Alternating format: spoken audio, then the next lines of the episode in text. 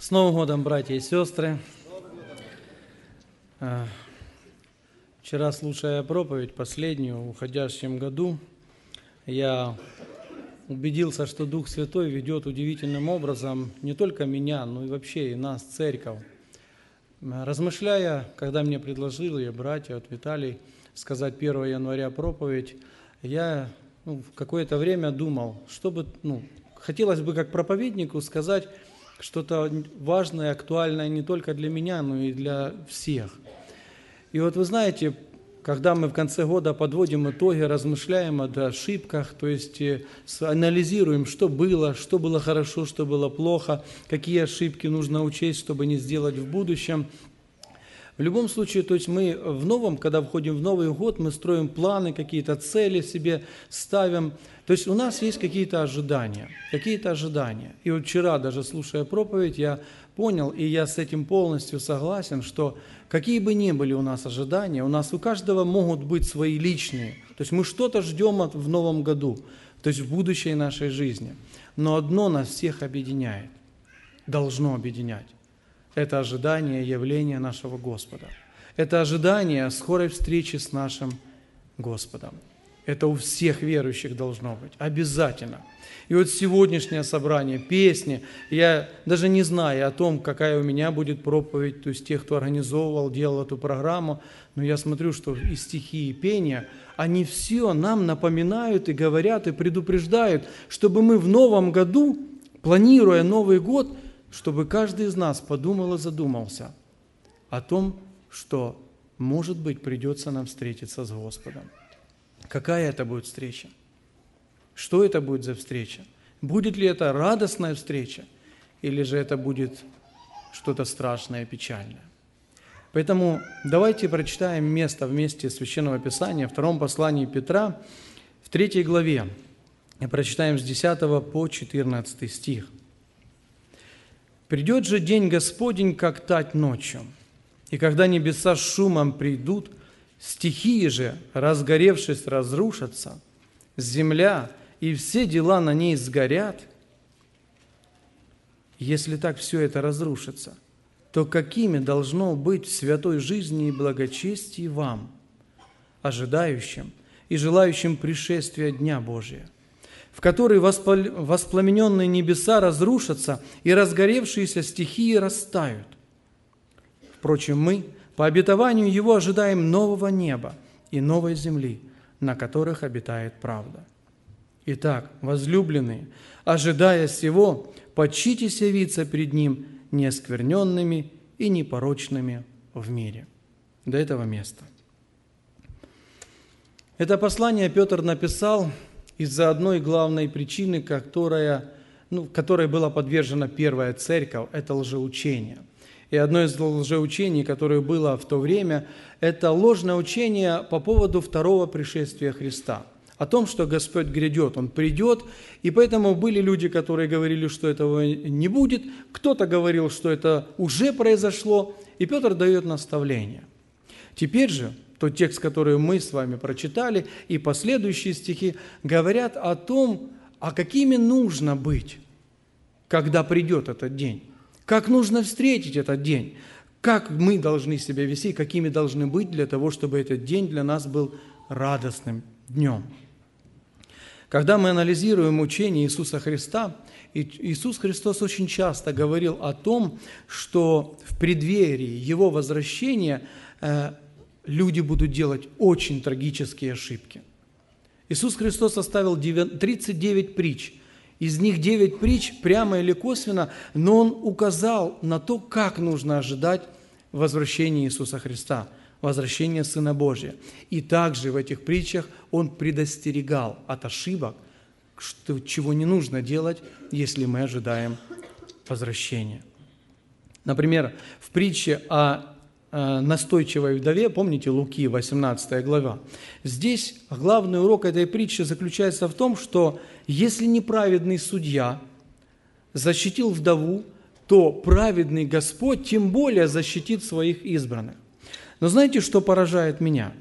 Почему эта притча заканчивается словами 8 стиха? «Но Сын Человеческий, придя, найдет ли веру на земле?» Почему притча о неправедном судье, о вдове настойчивой имеет такое окончание? Вы знаете, в преддверии возвращения Господа действительно будет нелегко найти людей, в которых будет вера, будет такое, знаете, желание, люди, которые будут молиться и ожидать с нетерпением этого дня. И поэтому только те люди, которые похожи на эту вдову по неотступности, то есть если таковые люди будут, и в них будет такая вера, постоянство, неотступность, желание, желание помощи, они будут вознаграждены этим возвращением. Если мы не ждем Господа, мы не хотим Его пришествия, тогда кто мы? Спасены мы или нет?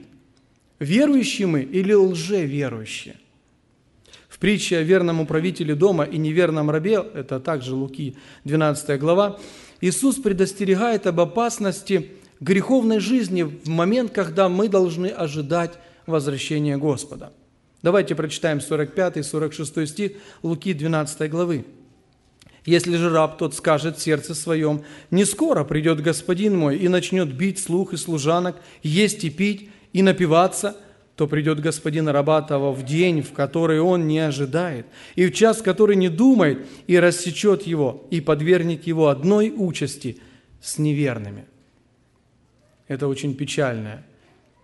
Печально ждет того неверного раба, который просто жил греховной жизнью, а должен был ждать Господина. В притче о смоковнице Христос предостерегает об опасности поглощения житейскими земными делами. Он говорит, что наблюдая за смоковницей, как распускаются листики, мы понимаем, что приходит лето. Но Христос наше внимание обращает на то, что есть и признаки последнего времени – и когда мы обращаем внимание на признаки последнего времени, мы тогда тем более усматриваем, что приближается День Господень, и мы готовимся к Нему. И это очень важно, очень важно.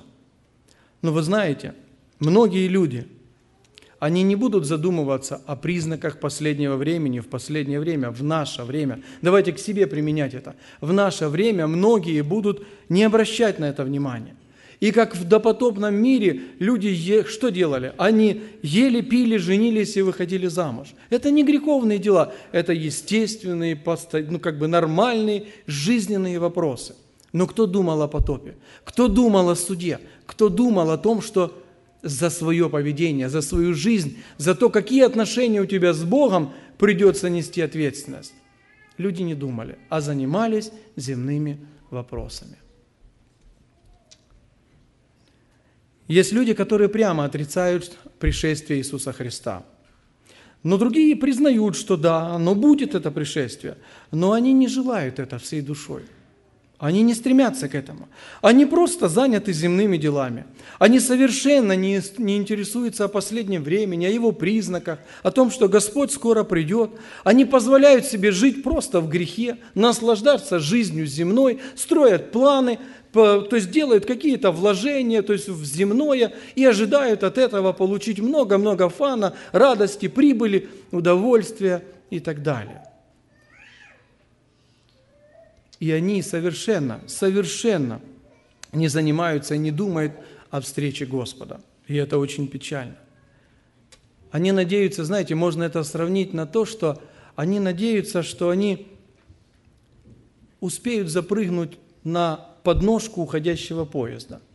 Не знаю, сегодня молодежь знает такое сравнение, такой образ. Ну, я и все, кто старше меня, мы это знаем. Когда мы опаздываем на поезд, и он уже ушел, объявили отправление, он уходит, и мы забегаем на перрон, и как радостно и как счастливо, когда мы успели запрыгнуть на подножку, постучать, проводник открыл двери, мы вошли. Все в поту, все.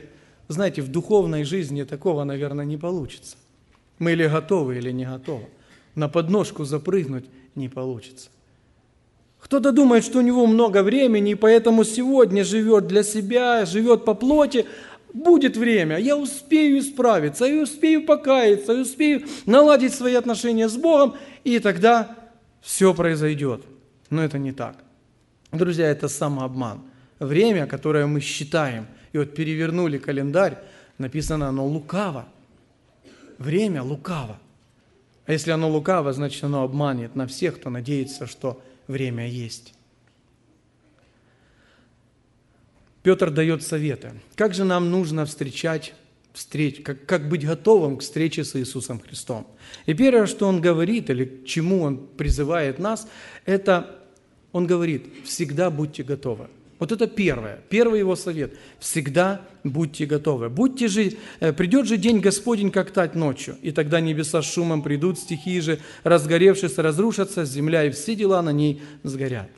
День Господень. Что такое день Господень? Это очень известный ветхозаветний термин. Многие пророки использовали, около 20 раз этот термин встречается в Ветхом Завете, и всегда этот термин говорит о судах Божьих, всегда. Иель называет этот день великим и страшным, днем тьмы и мрака. Сафония называет этот день гнева. Малахия говорит, что этот день придет как пылающая, как печь, пылающая, как печь. Малахия 4.1. Тогда все надменные, поступающие нечестиво, будут как солома, и попалят их день, э, грядущий день, говорит Господь Савов, так, так что не оставит у них ни корня, ни ветвей. Согласно пророка Ветхого Завета и учения по последнем времени Нового Завета, мы можем сделать вывод, что День Господень – это, э, это событие, которое будет сразу после восхищения Церкви – День Господень включает в себя события великой скорби, особенно ее конца, когда, э, когда Антихрист, который будет править в, семи, в этот период семи, семилетней скорби, он и все люди, которые живущие будут тогда в его царстве, когда Господь придет в разгар Армагеддонской битвы, и все враги Божьи будут уничтожены. День Господень также отсылает нас, то есть это не, не особый день в календаре человечества, а это событие. То есть это день, когда Господь будет совершать свои суды. Также День Господень обращает наше внимание и на последнюю, как бы, конец тысячелетнего царства, когда сатана будет отпущен, и когда он поднимет последний бунт и мятеж против правления Сына Божьего на земле – Многие люди также будут остановлены по словам Господа, и огонь с неба сойдет и уничтожит тогда людей. То есть это суды. Апостол Павел, первое послание фессалоникийцам, 5 главе, с 1 по 11 стиха, это известная для многих нас э, э, как бы часть Священного Писания, здесь говорится тоже о последнем времени. Но смотрите, во втором стихе, 1 э, Фессалоникийца 5, 2 стих, Павел пишет о Дне Господнем – он говорит о том, что День Господень, и о том, что мы, в шестом стихе, братья, бодрствуя, бодрствуя, трезвясь, облегшись в броню веры. Он говорит о, о любви, о шлеме спасения, которое мы носим на своей голове. Мы избежим гнева, в девятом стихе говорит, 5.9. То есть мы избежим гнева. То есть Павел День Господень, он называет днем гнева. Петр говорит слова «Небеса шумом придут, и стихии же, разгоревшись, разрушатся. Земля и все дела на ней сгорят». Петр делает акцент на заключительную часть, то есть на последний этап Дня Господня, когда Господь уничтожит Вселенную. Это будет после тысячелетнего царства. Почему это так? Почему именно э, я утверждаю, что это на это указывает? Давайте посмотрим на детали этого стиха небеса. Что такое небеса? Небеса – это атмосфера нашей земли. Это воздух, которым мы дышим. Но также под небесами в Библии называется небеса – это космос, это межпланетное пространство. Это там, где находятся все звезды, все планеты, все вселенные, все созвездия, все, что Бог создал. Оно находится в этом космосе. И вот все это собирательно, э, Петр говорит, небеса, с шумом, Слово «шумом» тоже интересное греческое слово, которое буквально означает треск или шипение. Этим словом описывалось, знаете, как звук летящей стрелы. Когда летит стрела, она сопровождается свистом таким. Поэтому здесь Петр говорит, когда небеса будут разрушаться, будет как бы это происходить, будет с, как, с определенным шумом. Но опять же, это образ, образ, который здесь Петр дает нам – Слово «придут», «придут» – это не говорит о том, что что-то придет, откуда-то что-то появится. Нет. Это слово буквально говорит о том, что что-то пройдет мимо и даже исчезнет. То есть подразумевает полное уничтожение. То есть оно исчезнет. Небо исчезнет. Но Бог создал не только небо, не только твердь. Он также создал и материю, правда, из которой наша Земля, из которой наши тела, из которой все, что мы видим в космосе, наблюдая, это тоже. И вот здесь стихии же, разгоревшись, разрушатся. Что интересно, слово «стихия», да, это вещество, это материя, но это ее мельчайшие части. Речь здесь идет о чем? Речь идет здесь о том, что частицы, элементы, можно сказать, мы сегодня уже имеем физику, да, у нас есть химия, мы знаем, что такое атомы, что такое там, то есть мельчайшие частицы, поэтому этим словом древние выражали то, из чего состоит материя. И все это, все эти стихии, частицы, они будут разрушены. Разрушение всех атомов, которые, из которых состоит Вселенная, придет с огромным, приведет к огромному выбросу энергии. И, наверное, так ну, в библейских пророчествах описывается огонь. Потому что огонь – это одна из самых больших энергий, которые древний мир понимал. Мы сегодня говорим об атомной энергии, да, она еще более, чем огонь, имеет другие температуры. Но это, это, это древнейшее описание того, что может происходить. Бог создал весь мир с атомом, с мельчайших частиц, и, по, и свой, свой гнев изольет на эти же атомы, на эти же частицы.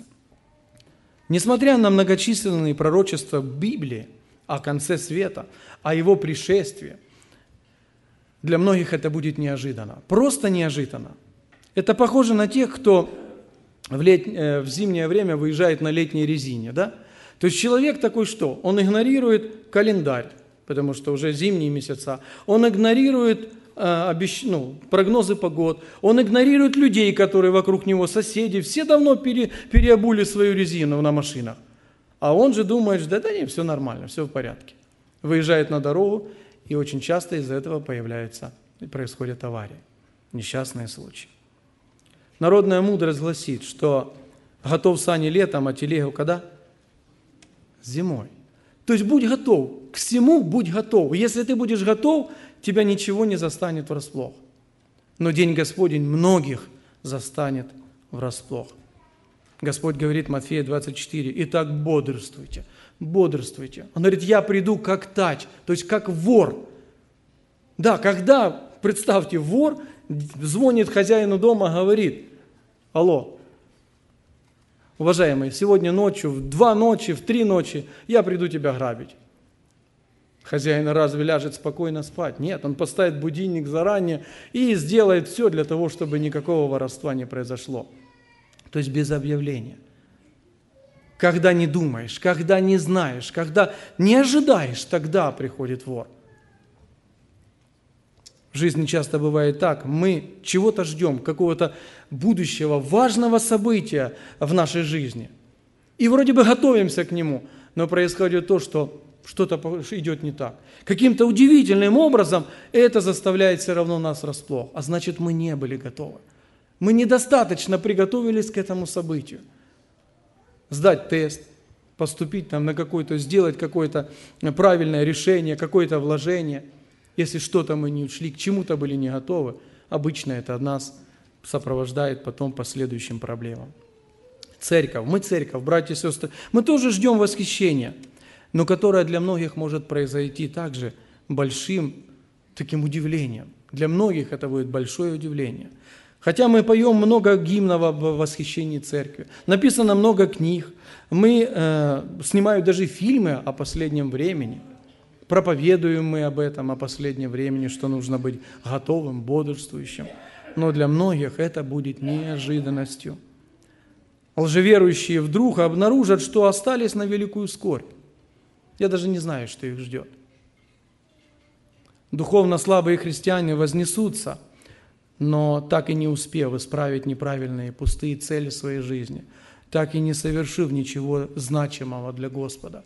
И написано, что они потерпят урон – они останутся без небесной награды. Я тоже не совсем до конца понимаю, что это значит и как это будет. Но я ни себе, никому из нас, братья и сестры, не желаю, чтобы мы даже этот урон понесли. В дни великой скорби Антихрист очень много, то есть наобещает золотых гор. Он скажет, что все будет прекрасно, замечательно, только поклонитесь мне, только доверьтесь мне. И многие люди пойдут его обольщению и обману. И каково будет раз, разочарование этих людей, когда придет Господь, когда придет и уничтожит и Антихриста, и всех, кто последовал за ним, всех, кто приняли начертания на чело и на руку свою. Их ждет великое разочарование. А те люди, миллионы людей, которые будут жить в конце тысячелетнего царства, когда сатана обольстит их и когда поднимет их на бунт, они также разочаруются. Так же. Поэтому день Господень, он многих разочарует, потому что многие будут к нему не готовы. Каждый день, братья и сестры, мы должны считать как днем пришествия нашего Господа. И если мы будем так считать, мы будем готовы. Второй совет, который Петр делает, он предлагает, чтобы мы стремились к святой жизни. Если мы будем стремиться к святой жизни, это тоже сделает нас готовыми к встрече с Господом. Если так все разрушится, то какими должно быть вам? Смотрите, какую он мотивацию берет. Если все, этот мир этот разрушится, каким должен быть я? Святая жизнь – это поведение наше, это святое поведение, это то, насколько мы готовы отделиться от мира и греха и посвятить себя Господу.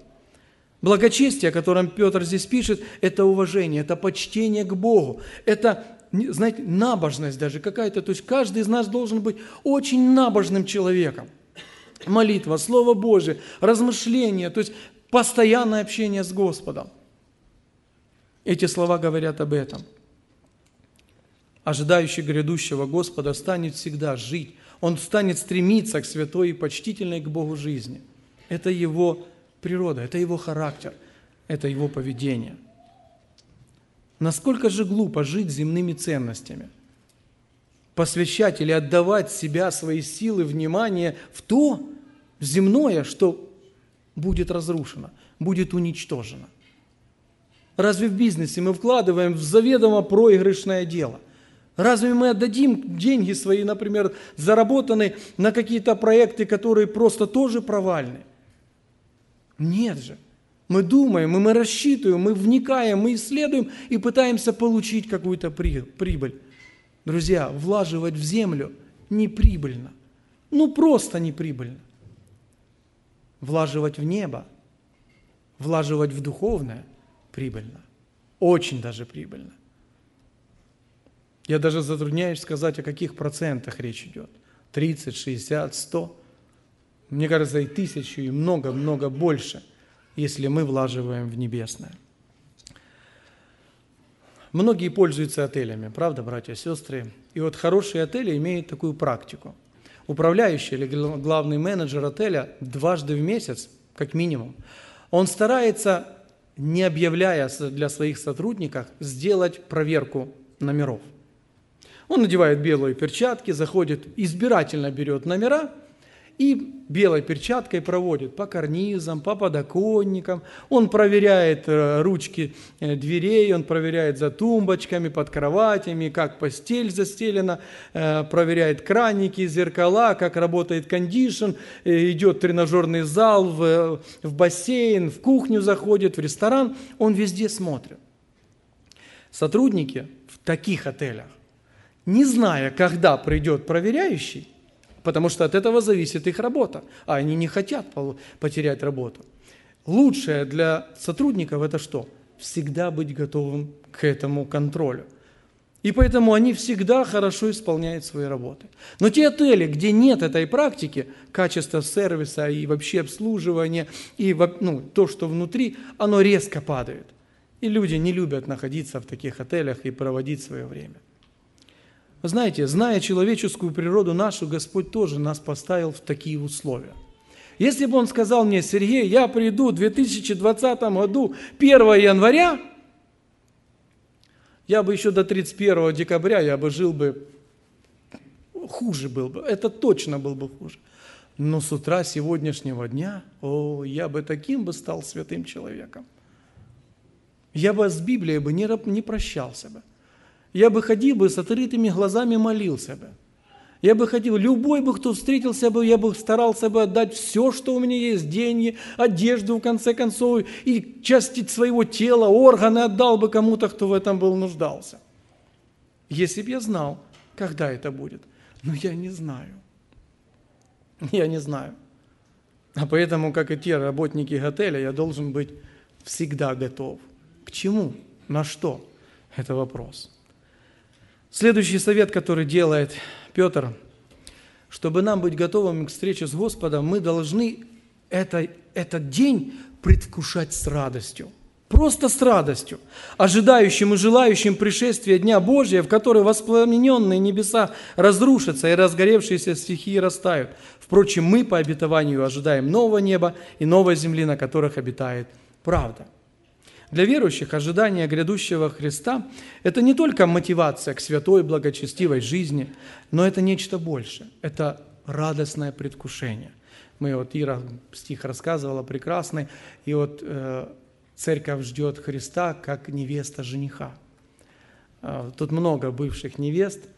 И, наверное, я задумался сегодня об этом – мы, наверное, братья, или немножко черствые, потому что Господь именно это о сестрах, то Он сказал, что как невеста жениха.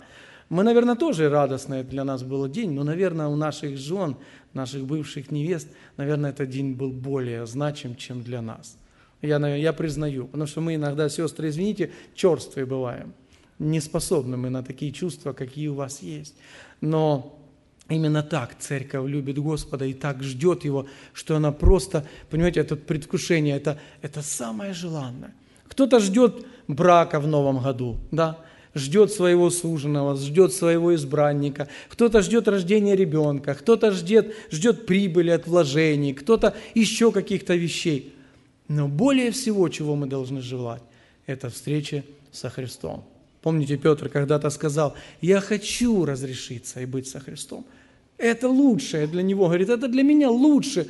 Но для церкви, он знает, что он нужен еще для церквей. И поэтому говорит, я знаю, что я останусь и еще потружусь. Поэтому, но желание это есть.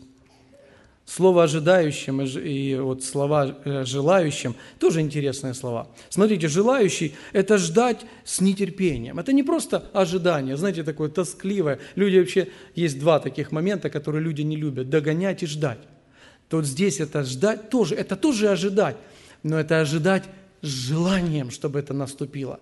Это просто хотеть, чтобы это было, а не просто вы, ну да, я вынужден это ждать. Это неизбежно, это, конечно, произойдет. Это не это слово, это совершенно не похоже на то, о чем пишет Петр. И желающим интересное слово, которое говорит ускорять и убыстрять. Но постойте, мы можем ли изменить планы Божьи? Мы можем ли ускорить пришествия Господа на землю. Нет, мы не можем. Но, друзья, мы так Его любим, что мы хотим, чтобы Он пришел побыстрее. Понимаете? Хотим. Хотя я помню части моей жизни, когда я, знаете, размышляя об этом, я признаюсь, что я хотел, чтобы Он не приходил быстрее, а чтобы приходил попозже. Это когда много было в жизни неправильных целей. Тогда в моем сердце были эти греховные мысли – это было неправильно, это было нехорошо для меня. Но интересно, когда мы сравниваем 10 и 12 стих, есть два дня. Здесь Петр говорит в 10 стихе, он говорит о Дне Господнем, а в 12 стихе он говорит День Божий. В чем отличие? Одинаковые? Это синонимы или в этом есть отличие? Есть отличие, братья и сестры. День Господний мы говорили, что это, это день, связанный с судами Бога, а День Божий – это нечто большее. Конечно, справедливо, что Господь уничтожит всех своих врагов, что Он накажет Антихриста, его империю, миллион и так далее. То есть это да, справедливо. Но разве мы, верующие, ждем этого? А чего мы ждем? Мы ждем нашего Господа. Мы ждем, что то, что будет для нас максимальной радостью и счастьем – Божий гнев. То есть поэтому день, э, день Божий э, – это то, что мы больше всего чаем, э, это произойдет только тогда, когда Вселенная, которую мы с вами знаем, будет разрушена. Вот почему здесь говорится о том, что когда все это разрушится, когда все это растает, тогда наступит День Божий. А когда это произойдет? после тысячелетнего царства Господь уничтожит Вселенную. И тогда что? И тогда мы, верующие, наконец-то мы получим ожидаемое нами всеми что? Новое небо и новую землю. Где что? Где обитает правда. Праведность Божья. Праведность Божья сегодня есть. Но сегодня она встречается с бунтом, с противлением против нее греховной нашей натуры. Человечество сегодня борется против праведности Божьей. Тысячелетнем царстве будет немножко лучше. Немножко лучше. Праведность Божья тоже будет на земле, потому что Сын Божий будет царствовать на земле. Но грех из сердец людей, из их природы не будет искоренен – и поэтому сатана воспользуется этим и поднимет на бунт против Бога, против Сына Божия, поднимет людей. Но когда Господь уничтожит Вселенную и создаст новый мир для нас, там будет праведность Божия. Там будет правда Божия, которой ничто не будет угрожать, потому что греха в ней не будет в, этой, в этом мире. И мы будем жить на новой земле. Мы будем жить под новым небом, где будет обитать эта правда – и тогда воистину мы познаем, и мы будем жить в этой радости, в этом блаженстве, блаженстве, находясь в общении с Богом. Поэтому вот когда, для того, чтобы нам получить все это, мы, братья и сестры, должны быть с вами, то есть предвкушать. Это должно быть ценным для нас. Мы должны понимать, насколько прекрасный, чудесный мир готовит Бог нам, любящим Его. И если мы Его любим, то мы за Ним последуем. Мы верующие очень часто устаем от тех бедствий, от страданий, от болезней, от некоторые от голода, от гонений. То есть мы здесь на земле не имеем покоя, мы здесь на земле не имеем того мира, мы не имеем радости, не имеем соверш... то есть в совершенных ее проявлениях. Да, нас утешает Господь в сердцах наших. И даже при скорбях мы находим удовольствие, радость, потому что мы знаем, кому принадлежим и что Господь приготовил для нас – только Господь утешает нас сегодня. Но придет момент, когда этим скорбям, этим страданиям, этим лишениям наступит конец. Все, их больше не будет. Никогда. Никогда. Как можно не любить этого? Как можно не ожидать этого для истинно верующих людей? Вот почему мы ожидаем этот день с предвкушением радости. Вот почему мы хотим, чтобы он наступил скорее, чтобы он был быстрее – Извините, я сегодня, сегодня была молитва, и была, прозвучала такая мысль, что о нас, стариков, приготовь нас к встрече с Тобой. Я прошу прощения перед всеми старшими братьями и сестрами. Но, друзья, надо быть готовым не только вам, пожилым. Надо быть готовым всем. И детям нашим надо быть готовым. Поэтому, папы, мамы, давайте говорить об этом детям, чтобы каждый день не надо говорить им о том, что они доживут до седой старости и проведут счастливые дни. Разве вы это прошли? У вас это получилось? Поэтому не надо детей обманывать. Ни молодежь, ни подростков. Всем нужно быть готовыми. Всем. Потому что от того, готовы мы или нет, от этого будет зависеть, как, насколько этот день для нас будет счастьем и радостью. И последний совет, который я хотел бы указать, Кратко это о том, что Петр пишет о том, чтобы быть готовым к этой встрече, мы должны быть в мире с Богом. Итак, возлюбленные, ожидая всего, почитесь явиться пред Ним неоскверненными и непорочными в мире. Может показаться, что здесь неоскверненными и непорочными от этого мира. Нет. Мир есть разный. У этого слова есть разные значения в Библии. И есть, помните, в Римлянам в 5 главе, в 10 стихе говорится, что мы некогда враги Богу, что примирились с чем? Кровью, телом Его, то есть Его принесением в жертву себя. Мы примирились. Когда-то были врагами, а теперь мы имеем мир с Богом. И вот здесь тоже идея в этом тексте говорится о том, что мы пребывали в мире. И пребывая в мире с Богом, мы что? Мы будем неоскверненные и непорочные. Давайте подразмыслим. А если я буду в грехе жить? Если я буду оскверняться? Если я буду грешить? Что будет с миром, который Бог дает мне? Будет ли у меня мир с Богом? Мои отношения с Богом от моего греха пострадают. Но Петр говорит, будьте, ожидайте в мире. То есть будем следить, в каком состоянии моя душа, в мире с Богом или нет. И за это отвечает наше хождение перед Богом, наша незапятнанная жизнь, наша безупречная жизнь. Это большая планка. Но если мы будем стараться, молиться Господу, просить помощи, защиты, Господь будет нам помогать. И мы будем в этом возрастать. Павел обращается к верующим и призывает их жить свято, чтобы иметь нам мир Божий. И поэтому мы, братья и сестры, мы должны все свои старания прилагать к тому, чтобы День Господень, чтобы он для нас был радостью, а не застал нас в великой печали, в больших разочарованиях. Поэтому сегодня мы с вами смотрели о том, то я хочу, чтобы это было пожелание и для меня, и для всех нас. Ожидая Господа, а это возможно, это очень большая вероятность и возможность, что в этом году это и произойдет. Это может произойти. И хорошо, чтобы мы были готовы. И Петр нам давал советы, чтобы быть готовыми к пришествию Господа. Мы должны быть готовы постоянно каждый день нашей жизни. Будем стараться быть готовыми. Чтобы мы стремились к святой жизни. Именно к святой жизни. Старались жить без греха, старались жить, следили за отношениями друг с другом, как мы относимся к друг другу, как мы исполняем любовь Божью по отношению друг к другу. Будем стараться к этому стремиться. Чтобы мы этот день понимали, что это для нас будет самым большим благословением, чтобы мы понимали, что это такое, этот День Божий, и какие благословения мы получим, а поэтому, чтобы мы желали и хотели, чтобы он наступил. Так нужно, так, так относясь к этому дню, мы будем готовы. И чтобы мы следили за тем, каково мое отношение с Богом в смысле мира. Есть ли мир у меня? Мир с Богом, мир с ближними – Потому что если даже я нарушаю мир с ближними, мир Божий тоже, он от этого страдает. Мы должны во всех отношениях соблюдать мир Божий и быть миротворцами. Поэтому пусть Господь благословит нас быть готовыми. Этого я желаю себе и всем нам, братья и сестры. Аминь.